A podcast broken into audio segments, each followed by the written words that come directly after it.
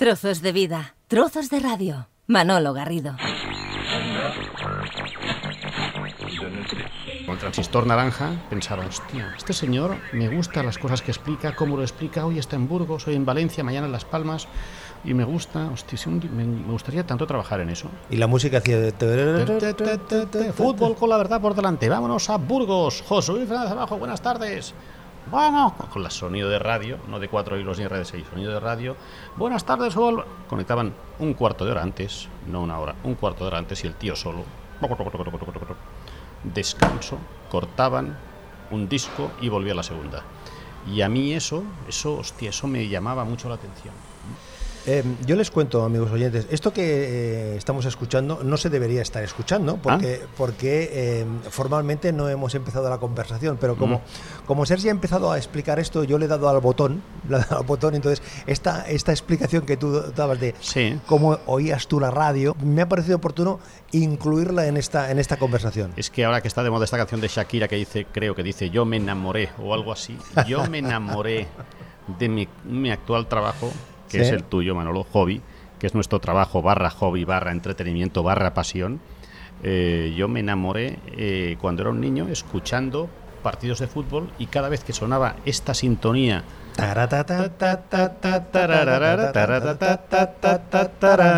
pues eh, pasaban cosas. Y había un señor que se llamaba José Luis Fernández Abajo, que explicaba cosas pues desde el campo del plantío en Burgos, desde el insular de, las de Canarias, desde los campos de sport del Sardinero.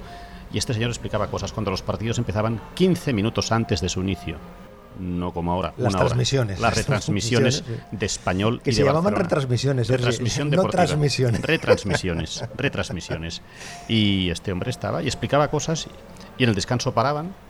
Como mucho, poco a poco empezaron a introducir llamadas de oyentes que le preguntaban al locutor, locutor, cosas del partido. No había un segundo micrófono en vestuarios, desde luego no existía el palco. Y a mí aquello me seducía. Y esta canción, esta sintonía, taratatata, es la que me empezó a enamorar de este oficio mm, que tanto nos impregna eh, y que pasados los años nos sigue apasionando.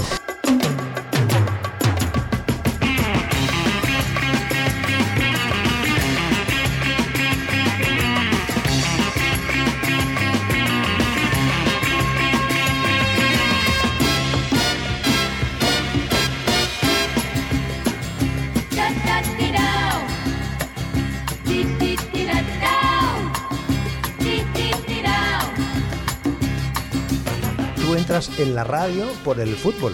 Sí, sí, sí. Eh, sí, esa sí. es la puerta de... La puerta es esa. La Eh, puerta es esa. Me gustaba el fútbol como a muchos niños de los años 60 eh, y muchas niñas, especialmente niños, es verdad, y por ahí entro. Leía mucho los periódicos, la hoja del lunes, pero la radio era gratis. Y había un aparato en casa con forma de dos cajas de cerillas, con, era una tercera parte de una caja de zapatos, que se llamaba transistor, que no tenía FM y que tenía una onda, media con 6, 5 o 6 emisoras. Radio España, Radio Barcelona, Radio Miramar, Radio Peninsular y Radio Nacional de España. Y Radio Juventud, por favor, Radio Juventud. Tanto Fernández Abajo como el gran Agustín Rodríguez, que tenía otra sintonía, no recuerdo cuál. Yo me enamoro de eso y ironías, casualidades de la vida.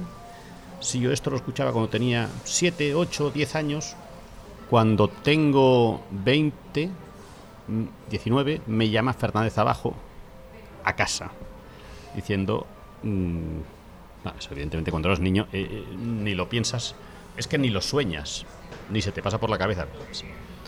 Y me llama diciendo que me quiere incorporar a su equipo cuando yo estaba trabajando en Radio Sabadell con Luis Lorente. Eh, bueno, ironías de la vida, cosas que ni te esperas, años después, ni te esperas, pasan.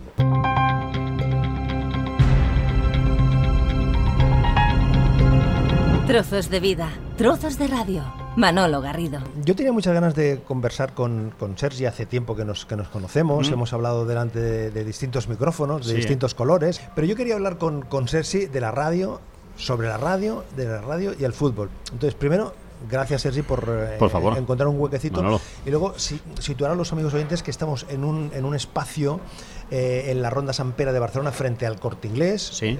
Se llama eh, Viena. Entonces Sí. escucharán ustedes pues, el sonido característico, es decir, personas que están mm, hablando, conversando, hay una música de fondo que, que suena un piano, que no sé si, si lo pueden percibir, nosotros sí que lo percibimos. se oye, se oye. Con lo cual, para que nos hagamos una, una idea, entonces, eh, hay una fotografía que ilustra esta conversación, pero si usted no ha visto la fotografía, yo se lo cuento, estamos frente a frente, ¿eh? Sergi lleva una camisa de rayas eh, mm, granates y grises oscuras, ¿no? ¿Sería? Haciéndome el joven, sí, sí, sí. Más o menos, con unos auriculares ahí colgando también. Sí, esto que está de moda que se llama Bluetooth, que te obligan a no ligar el auricular al móvil, porque hay veces que un tirón en el metro, en el autobús, eh, pues te envían el móvil a tomar por saco y bueno, más o menos, no se oye tan bien, pero más o menos es cómodo. ¿Buenos tiempos para la radio y el fútbol, Sergi? ¿O de, eso que nos contabas tú cuando las transmisiones eran así de sencillas, que era una sola voz? Ahora se, se ha pasado a una, a una cosa que es un auténtico festival, una inundación de, de, voces y de sonidos. A ver, el origen es eh, posiblemente, al haber pocas emisoras, el origen posiblemente sea Matías Prats uno de los principales narradores y uno de los primeros narradores en España. Matías Prats padre. Matías Prats padre, sí, sí, sí. Eh, bueno, la radio va creciendo como todo, y es verdad que ahora, yo te hablaba de los inicios como oyente, los años 70, eh, poco a poco va evolucionando, lo que empieza siendo un micrófono en una cabina de un campo de fútbol o en un pupitre o en un eh, asiento al lado de los banquillos y desde esa zona que no se ve nada, desde un banquillo no se ve un partido, había locutores pues como Agustín, como Miguel Ángel Valdivieso, José Félix Pons, que explicaban cosas cuando en realidad no se ve nada o se veía muy poco. Mm, pasamos en los años 80 a alguien que opina y habla, además desde la zona de vestuarios. Todo empieza con un walkie-talkie se incorpora el micrófono inalámbrico, con lo cual suena más o menos bien. El walkie-talkie a veces te, te obliga a escuchar un sonido del tipo cada vez que hay una emisión y una recepción. No es agradable, pero al menos sale. El walkie-talkie tiene una batería de los años 80 y acaba quemando. Los técnicos inventan este micrófono inalámbrico. Luego se incorpora un tercer hombre, tercera mujer al palco. Hay veces pues que es la misma persona la que duplica su trabajo, la que dobla su trabajo entre el palco y la zona de vestuarios. Bajar, subir, subir y bajar. Exacto, eso lo hemos vivido unos cuantos años. Y bueno, con tres personas incorpora un cuarto, que suele ser un exfutbolista comentarista, a la cabina.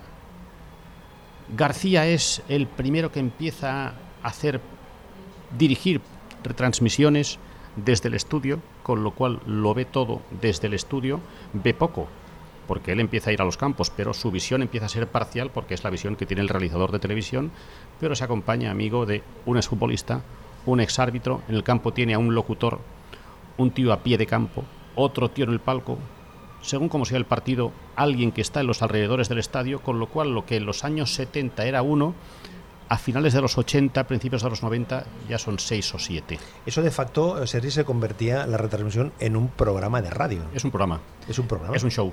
Es un show, porque, eh, bueno, con más o menos acierto, estas cinco, seis, siete voces se familiarizan no solamente a nuestros oídos, sino entre ellos. Y bueno, eso que decimos a veces de la magia de la radio, pues cuando no te pisas y haces frases cortas y no interrumpes a menudo, o das por hecho que quien manda tiene la voz cantante y más o menos se respeta y hay poco, unos se pisan poco a los otros, pues eh, suena bastante bien. Y si además le metes cuñas, ganas dinero, eh, y si además es un partido interesante y lo vendes bien, y si, y si, y si, y si, como no empieza la tele todavía, porque García, bueno, he dicho antes, empieza a hacer los partidos sin verlos por la tele. Él los dirige desde el estudio, está en Oquendo 23, en Antena 3, pero no los ve. Antena 3 Radio de los años 80. radio años 80.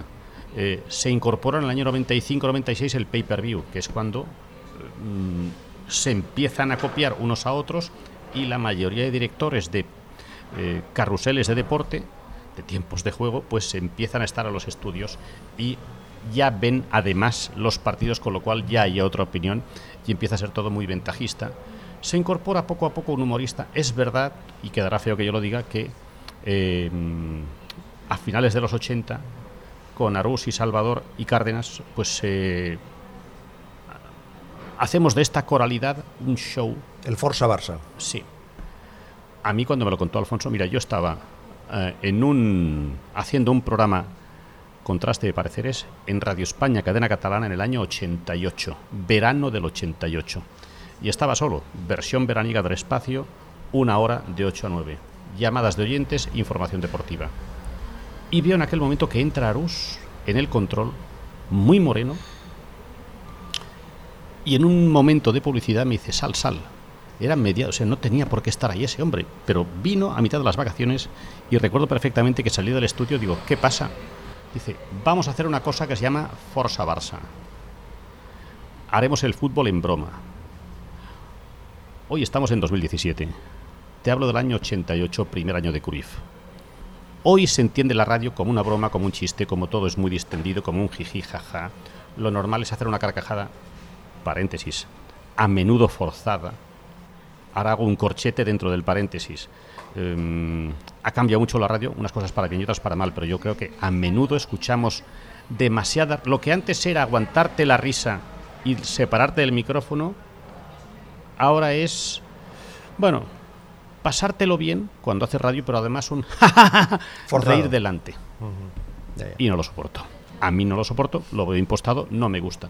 Puede hacer gracia, pero a mí no me apasiona. Cierro el corchete y cierro el paréntesis. Cuando Aros me propone eso, yo digo, fútbol en broma. Hay amigos personales que me dicen, Sergi, empieza Cruyff en el Barça, una etapa que se adivina por entonces, año 88, era una moneda al aire. Luego que fue lo que fue. Pero digo, en broma no. Sergi, que os queman la radio. Que el Barça en broma. Yo de verdad que lo pensaba. Aparte le puso eso de Forza Barça, que era una declaración de intenciones. No era fútbol en la radio. Era, era un tal. Eran, eran retransmisiones en un programa con camiseta. Con camiseta y con bufanda. Que es que Jorge Salvador se lleva la bufanda del Barça y como coincide con un Milan 5 Madrid 0 en un partido de la Copa de Europa Jorge se lleva la bufanda del Milan a la cabina del Camp Nou durante todos los partidos. Se convierte en un hooligan y la gente lo compra. La gente lo compra como que se pone de moda y hoy casi 30 años después eh, hay gente que me recuerda mucho esos partidos con imitaciones. Eh, Jorge se lleva una maleta de fotos, la típica maleta de fotografía de, dos palmos por dos palmos, iba con un macuto enorme, y llevaba 300 cintas de cassette, y en el lomo de esas cintas figuraba el contenido. Eran cintas sin aquella cinta guía transparente que tenían los cassettes, y ponía Lola y lo vaquero. Y cuando cogía la pelota vaquero, lleva la pelota vaquero. Jorge era, siempre lo fue, muy rápido, cogía el cassette y lo ponía en ese cassette reporter que tenía enganchado el equipo de transmisiones y sonaba, y sonaba Lola y Lola y Lola y Lola y, Lola, y hacía gracia. Y había un chute al palo y Jorge tenía otro efecto, otro cassette que ponía palo. El tiro al palo, al palo, al palo. A él le daba tiempo para ponerlo y había un efecto que era... Y eso jamás se había escuchado. Eso fue una revolución absoluta queda feo que yo lo diga, pero es, no, no, es, es, es verdad porque es. Eh, o sea, cuando había los Barça Madrid, Madrid Barça, era, era, era una auténtica bufanda. Yo recuerdo a Jorge insultar, o insult, bueno, insultar o decirle, Julio Salinas, patata. Que también fue de los primeros técnicos que empezó a hablar delante del bueno, micrófono. Jorge también. revoluciona la radio porque es el, yo creo que es, es el primer técnico no autocontrol sí, sí, que, que, eh, que se tiene convierte voz, en que protagonista tiene voz. también. Lo que pasa es que eso significó un gran cambio, pero en paralelo o al mismo tiempo, Mm. prácticamente lo señalabas tú, es cuando los, las transmisiones o las retransmisiones son retransmisiones con camiseta. Es decir, donde eh, yo no sé si ahí eh, se pierde o se gana cuando el, el equipo que retransmite Sí. está de parte claramente de uno de los, de los eh, equipos que están enfrentándose en ese momento. Eso significó un antes y un después, porque Sí. a partir de ahí, a Sí. partir de ahí empiezan una serie de transmisiones eh, muy eh, partidistas, muy de camiseta, Mucho. y, y por otra parte, en las grandes cadenas configuran los equipos de seguimiento que se convierten también de Sí, sí. facto en seguidores. Ahí se pierde algo o se gana algo, Sergi, con, con ese, con ese elemento, porque sí, sin duda le enriquece en espontaneidad y naturalidad, pero ¿se pierde algo de perspectiva? Se pierde periodismo, se pierde periodismo, se gana espectáculo en función del grado de autocrítica de cada seguidor barra periodista barra bufandero. Mm, Yo puedo ser mm, buen comunicador y si veo que el español no juega bien diré, estamos fatal, no me gusta nada lo que está haciendo Gerard Moreno, no veo a Sergio bien. Bueno, como oyente te lo puedes creer porque me dirás, ostras, qué bien que tú eres de este equipo, llevas la bufanda, llevas la camiseta y además estás diciendo que tu equipo no juega bien. Pero es verdad que el fútbol son momentos y que a menudo, ya hablo en primera persona, mm, en el fragor de la batalla, durante 90 minutos, eh, se te va la pinza. Se te va la pinza en el sentido de que puedes pedir, este entrenador fuera a la calle, no me gusta nada. Yo he dicho muchísimas barbaridades. Si tú ahora me pones una colección de cosas que yo he dicho, yo diré, la has trucado. Y no la has trucado. Yo habré dicho eso. Fuera. Yo he pedido la pena de muerte para Laudrup. Cuando hacía los partidos del Barça, Laudrup pido, porque Laudrup tiene dos primeros años en el Barça muy flojos, Ajá. hasta el tercero que espabila. Am, y yo digo, pido la pena de muerte. No, no, no es broma, no. Pido la pena de muerte para Laudrup. Me viene un día Kike Guas, el amigo Kike Guas me dice, Sergi, es que has pedido la pena de muerte para Laudrup. Digo, oye, ¿tú te crees de verdad que yo quiero que se muera Laudrup? No, ya, pero la mujer, claro, las parejas de los futbolistas, los familiares, ven en esa fórmula una, una- un show. ¿Por qué era un show? Porque era un show. Y yo creo que con el tiempo, yo creo que hay cosas en las que hemos ganado. Y hay cosas en las que hemos perdido. Por ejemplo, Sergi, cuando ahora hay algunas retransmisiones donde se está deseando que el contrario Pierda. que juega en, un- en un, Sí. en un segundo partido, Sí, sí, sí, estás, eh, estás a favor del otro por el simplemente que ese resultado puede favorecer a, tu- a tu equipo. Es decir, son comportamientos de seguidores. Y en razonamientos y análisis de seguidores más que una más que un análisis o un de, un- de un periodista de Ya, un narrador de alguien que tiene que aportar que tiene que ser el notario de la Ya, actualidad no, que decía no García ya no hay notarios, no hay notarios, no hay periodismo.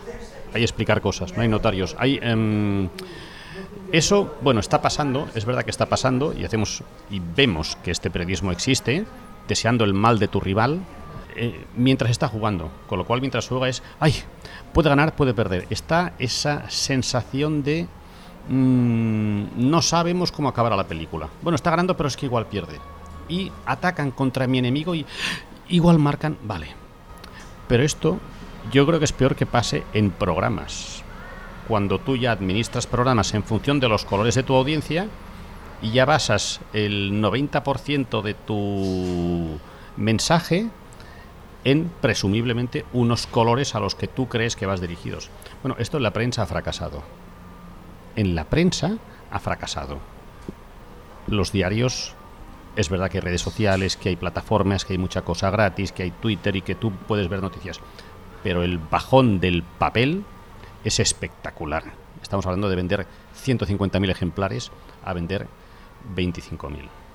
De 150 a 25 diarios deportivos de Barcelona. pero eso forma parte del bajón de la prensa en papel Sí, pero, pero a ver, cualquier yo- tipo, ¿no? sí, sí, sí, sí, sí, vale, pero digo yo que igual, igual, ¿eh? Igual eh, ha influido, pon un 5 o un 10%, igual no, de acuerdo, igual no, pero igual ha influido algo este tipo de, no quiero faltar, ¿eh? Pero em, boletín, catecismo de mi equipo. Tú coges un periódico de los años 70, 80 y en portada puede haber perfectamente un equipo de hockey sobre patines, o una entrevista a un ciclista, eh, o un, eh, un reportaje de un equipo de segunda división que está fuera de tu ámbito. Y se vendía. No había Twitter, no había plataformas, de acuerdo, bla, bla, bla.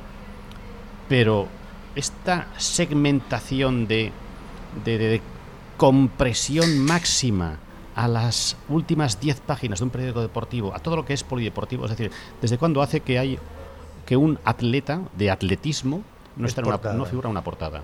Sí, sí, que un rinconcito de la portada sea para Garbiñe Muguruza, vale, pero igual tampoco se ha hecho muy bien en la prensa.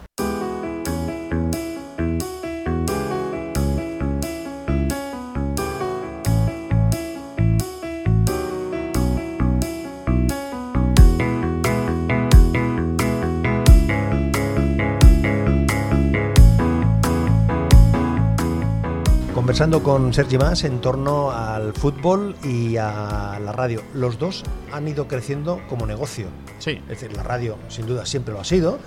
Al fútbol ha ido mejor. Al fútbol ha ido mejor, Sí, porque el, el sí, fútbol es más negocio ahora que hace 20 Sí. años o, o 15 años. También ahí hemos perdido cosas. Sí, sí, sí. sí. He- Hemos perdido esa, esa relación directa Sí. periodista-futbolista. Sí, sí, sí, no existe. Eh, no existe. No, no no hay, no hay posibilidad porque física. ¿Por protección? Sí. ¿Por temor? Y por comodidad. ¿Porque los futbolistas se sienten como estrellas o es eso que dicen su entorno? Es una colección de todos, una colección de todo. Al futbolista ya le va bien hablar una vez al mes. Ya le va bien. Oye, eh, yo cuando iba a los entrenos en los años 80, eh, es verdad que era eh, sálvese quien pueda y que tú ibas, eh, ibas a un entreno del Barça, del español en mi caso, y si salían de entrenar 22 jugadores, le podías decir, Calderé, tienes un minuto, y Calderé venía. Job, tienes un minuto, y Job venía. Solsona, tienes un y este venía. Eh, ahora no, ahora es que ni los ves. Es que no hay posibilidad física de acercarse a un futbolista. Es muy difícil, es muy difícil. Con lo cual eso, eh, tienes que ir al club, el club te dice, vale, tienes este futbolista para aquí a dos días, tienes que venir tú al campo, olvídate de que venga al estudio. Puede ser, pero es difícil. Con lo cual se pierde proximidad, Naturalidad. naturalidad y bueno, hay menos noticias. Para el futbolista es mucho mejor. Pero estamos hablando del fútbol de equipos de alta competición. Los ingresos que tiene, por ejemplo, ahora el Atlético de Madrid, que tiene 200 y pico millones de euros por la Champions, son impensables hace 10 años. Como entidad has crecido y has ganado dinero. Y a los futbolistas les va muy bien. Pero hay otro fútbol, que es el que a mí me gusta, que es el fútbol, cuidado, Manolo, es el fútbol del que ha salido Messi, del que ha salido Gerard Moreno y Tamudo, del que ha salido Iniesta, que es el fútbol de juvenil, el fútbol de segunda división B. Iba a decir campos de tierra, ya no hay afortunadamente campos de tierra, son todos de hierba artificial, pero es ese fútbol eh, donde los futbolistas y el talento emerge, donde ya hay intermediarios también y ya hay dinero, y ya hay Instagram, y ya hay representantes que van a cazar a futbolistas juveniles de segunda división A, filiales. También hay dinero y también hay, hay negocio. Pero a mí me gusta mucho más ese. La segunda B es todavía el fútbol que me creo. El de la primera no me lo creo y cada vez me lo creo menos.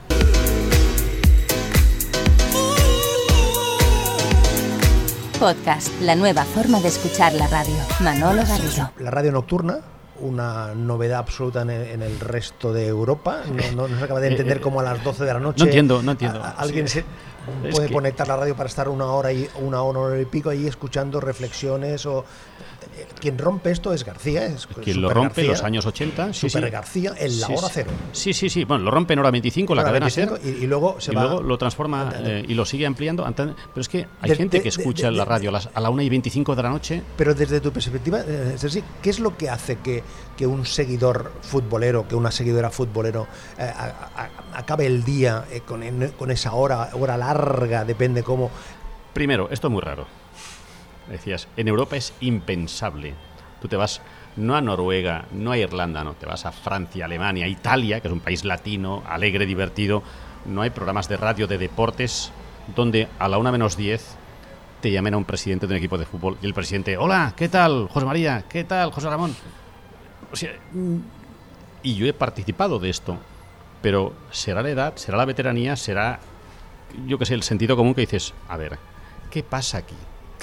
Eh, bueno, son cosas que empiezan, que perduran. Ahora los programas de deporte, pues El Larguero, José Ramón de la Morena, El Partidazo, los tres principales, acaban a la una y media y empiezan a las once y media. Son dos horas de deporte. Eh, mm, ostras, eh, no, no existe parangón, no, no, no existe. Primero yo creo que la clave es España.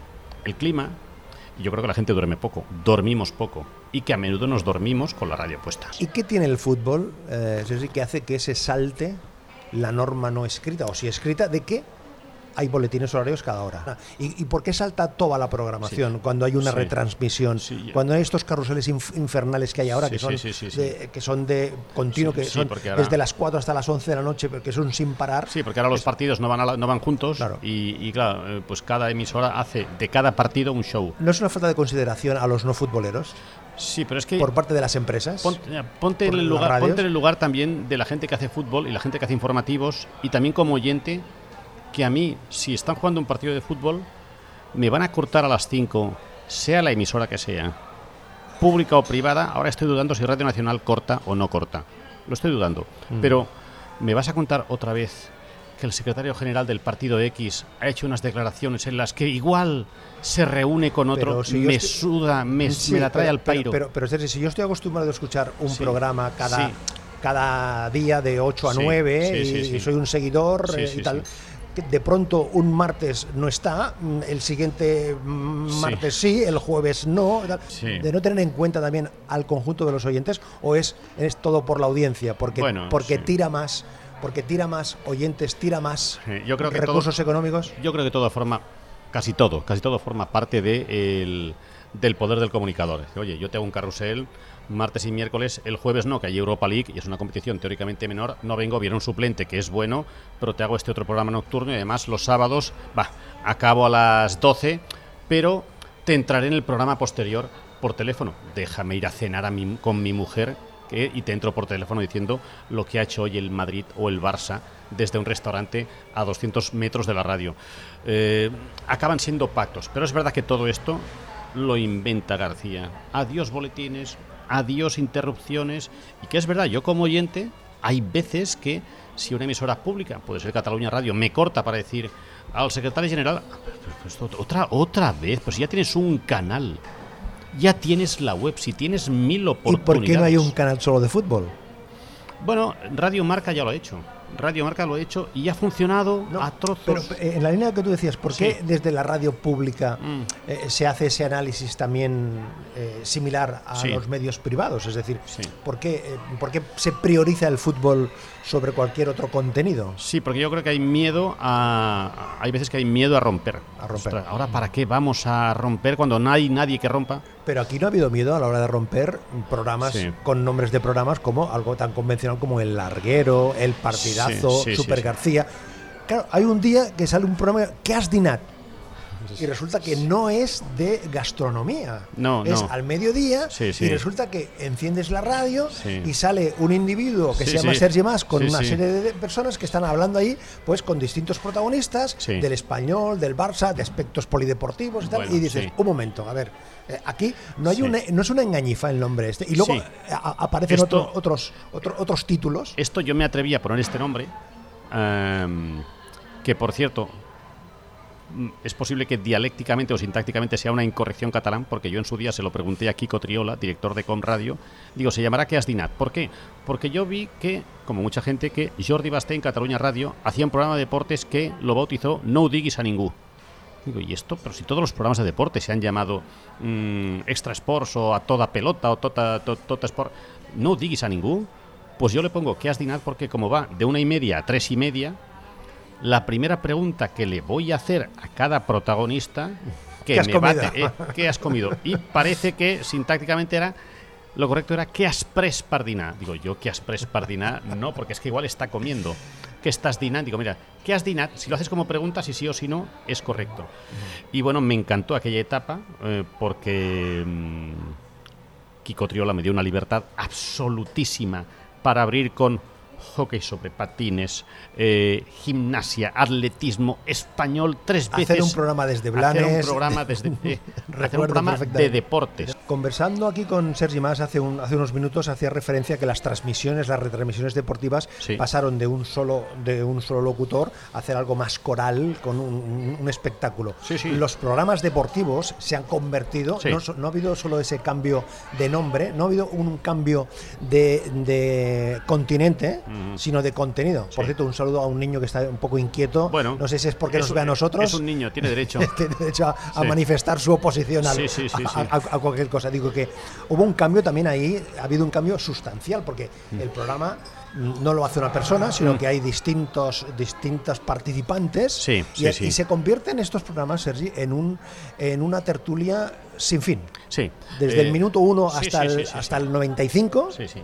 Eh, lo que antes era un programa, y ahora te diré una excepción, todavía vigente y que todavía triunfa y que a mí me apasiona. Es decir, y ahora te la comento, lo que antes, lo que durante muchos años ha sido y es también eh, hacer un programa de deportes, eh, entrevistando a diferentes protagonistas de diferentes especialidades deportivas, ahora en bastantes, no en todos, en bastantes programas se convierte en tengo cinco temas que son tres o cuatro de Barça Real Madrid, uno de otro equipo y otro polideportivo, y tengo dos, tres analistas. Y tengo de estos cinco temas el primero que desarrollo con un periodista de la casa que me hace un informe, buen informe, en esto hemos mejorado, porque se trabajan los temas, se trabajan bastante más, y se expone el tema y es como un bistec en el mercado. Es, paf, lanzas el bistec y tienes un tertuliano que te hace un análisis de dos minutos, el otro que te lo contrarresta o se suma y aporta más valor, más información y más elementos, el locutor, presentador, editor del programa que interrumpe y que añade más datos, otro colaborador u otro exfutbolista puede entrar por teléfono. Bueno, estamos hablando de este tema principal. ¿Qué opinas de este fichaje? ¿Es caro? ¿Es barato? Es decir, que todo se convierte en un cortar un bistec, lanzarlo al medio, machacarlo, que cada uno coja su trozo de la fondí, se lo coma. Siguiente tema. Es decir, es cómodo, es fácil, pero insisto, que hay un nivel de periodismo que yo creo que es superior al de hace años, donde los análisis eran bastante precarios. ¿eh? En este caso yo creo que hemos, hemos mejorado. Sin embargo, cuidadín, que no está todo perdido. La serie La Cope y Radio Nacional te hacen a las ocho y media de la tarde unos programas de deporte, y lo voy a repetir, Manolo, unos programas de deporte donde hay, puede haber 60 conexiones, y yo soy fan de estos programas, 60 conexiones donde eh, te dicen, y en Málaga se ha lesionado el guardameta Kameni, Paco Herrero, y te entra Paco Herrero, por ejemplo, desde Málaga, esta mañana se ha lesionado con una crónica de medio minuto hay veces que incluye corte de voz. Esta mañana se ha lesionado, tiene para tres meses, lo operan pasado mañana en la clínica del Rosario de Málaga, bla, En Valencia se suma a la lista de bajas Vanega. Radio Valencia, taca, taca, taca. Y entra el señor de Valencia. Son programas de deporte que es para mí la SER, la COPE y Radio Nacional. Para mí es lo mejor que hay de toda la radio que escuchamos en España, en Cataluña es lo mejor. Son programas de deporte. En estos cambios que ha sufrido. No hay juicios de valor, no hay juicios de valor, es información deportiva y me entero de todo. ¿Tú te acuerdas la canción aquella de, de los eh, de los Bagels, no? Eh, el vídeo que mató a la estrella de la radio. Eh, la radio, la televisión está matando a la radio futbolera. No, no. es decir, estos programas eh, del mediodía, de la noche, que no televisivos, que no dejan de ser una. shows, pero que no dejan de ser programas radiofónicos, es decir, el contenido son voces y, poco más. Acompañas con imágenes porque y tampoco tienen los derechos de las imágenes, con lo cual andas ahí con imágenes de archivo, fotografías. Eh, efectivamente, entonces, mm, ¿eso está restando o no? ¿O, está despertando más la radio? yo creo que añade, ¿No? ¿O tampoco? Yo creo que añade, añade, espectadores a la televisión porque entre ver un informativo donde hace años que me están contando lo mismo, pues em, igual bueno, es verdad que el fútbol tampoco tiene mucho más que explicar y yo soy de los que cree que el fútbol no da para tantas tertulias, ni tantas emisoras, ni tantos medios, pero es verdad que el coste de producción no es muy caro. Oye, em, las eh, herramientas em, tecnológicas, ¿Mm? em, es también hay un gran camino que recorrer en, la, en, el uso este de el fútbol, la radio o no, o en este caso... Hemos ganado mucho, ¿eh? yo, yo creo que tecnológicamente hemos ganado mucho. hemos perdido romanticismo. Yo hace años, cuando escuchaba a alguien que estaba lejos, mm, a mí me gustaba escuchar ese sonido telefónico de alguien diciendo buenas noches desde el Estadio Olímpico de, de Moscú con una voz telefónica así que me creía que estaba lejos. Ahora estoy poniendo las manos encima del micrófono. Pero yo me lo creía y ahora me entra alguien desde Moscú con, una línea, con un sonido impecable. Bueno, puede estar en casa. Yo me lo creo porque más o menos me lo creo. Sabrás que yo hago radio desde casa y es verdad que la calidad del sonido es tan buena que es imperceptible que alguien pueda pensar. Está, en, el estudio, el estudio pero al final lo que cuenta es el mensaje. ¿Le falta exigencia al periodismo deportivo, al periodismo futbolero? Porque, mm, en fin, aquí se dan circunstancias, se hablan de miles de millones, de cientos de, millones, y entonces parece que falta ese, parece que hay esa complacencia, ¿no? De decir, bueno, es normal que tal jugador cobre tal y, hablas, escuchas unas cifras que, que la, la cotidianidad de lo que hay a tu alrededor, pues en fin, no conoces a mucha gente, o yo no conozco a nadie que se mueva en esas cifras. Entonces, falta, falta. Preparación, exigencia, cultura, carrera, eh, doctorado, sí. No sé si formación. Bueno, eh, eh, igual algo sí. Yo, no sé si formación o exigencia, porque a veces, en fin, tú estás escuchando a alguien que, sabes que es mm, tiene una, formación y es doctorado, y sin embargo en fin, mm, no se dedica a cuestionar eh, las cifras, sino que se dedica a cuestionar la gestión. ¿eh? Si, tal, mm, si tal directivo ha estado adecuado o no ha estado adecuado, en lugar de poner encima de la mesa, no lo sé, o, abrir el foco a la hora de decir, oye, ¿es razonable que por un jugador se paguen cientos de millones o 30 o 40 millones de euros, etcétera, etcétera? Exigencia, preparación, formación eh, te pongo un ejemplo muy sencillo, Manolo. Eh, eh, hay gente que, por ejemplo, no paga el carnet de socio pues del español, o de. Hablo en mi caso, que conozco bien, del, español. O no quiere pagarlo, o no es socio, o, o simplemente si es socio, pues paga sus 100, 200 euros al año y ya está. Perfecto, nada más que decir usted. Solo faltaría que no pudiera opinar a través de Twitter, solo faltaría. Esto es un bar. Perdón, Twitter es un puto bar. Solo faltaría que usted no pudiera decirlo. Ahora, de ahí a dar lecciones, lecciones a un señor que ha venido de China, que ha puesto de su bolsillo 140 millones de euros en un club que se llama Real Club Deportivo Español de Barcelona, es su dinero, ya veremos cómo lo recupera, y que un señor o señora le tiene que decir a un inversor, oiga, usted lo que tiene que hacer es menos dinero, usted lo que tiene que hacer... Bueno, también son comunicadores. Es verdad que no tienen un altavoz enorme, pero son comunicadores.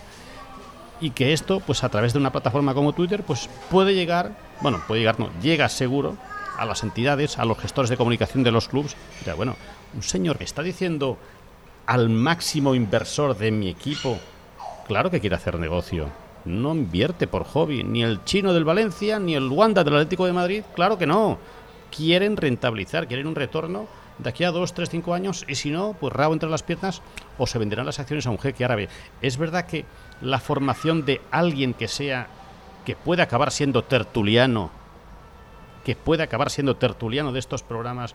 Bueno, tenemos al tuitero, yo he visto en televisión, eh, tuitero, un Cairon que pone tuitero. Eh, ya, no ya no hablemos de celebrities.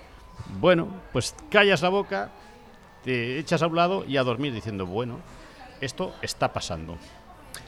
¿Cómo concluimos esta conversación? Esto es un programa de radio, tú has hecho cientos, cientos de horas. Mm. ¿Cómo lo cerramos, Sergi? ¿Tú despides? ¿Cómo lo cerramos? Eh, lo cerramos como un partido de fútbol, ¿no? Históricamente un partido de fútbol siempre hemos dicho, y yo creo que se suele decir, lo que pasa que ahora son tan constantes y se repiten tanto, hay fútbol martes, viernes, domingo, sábado.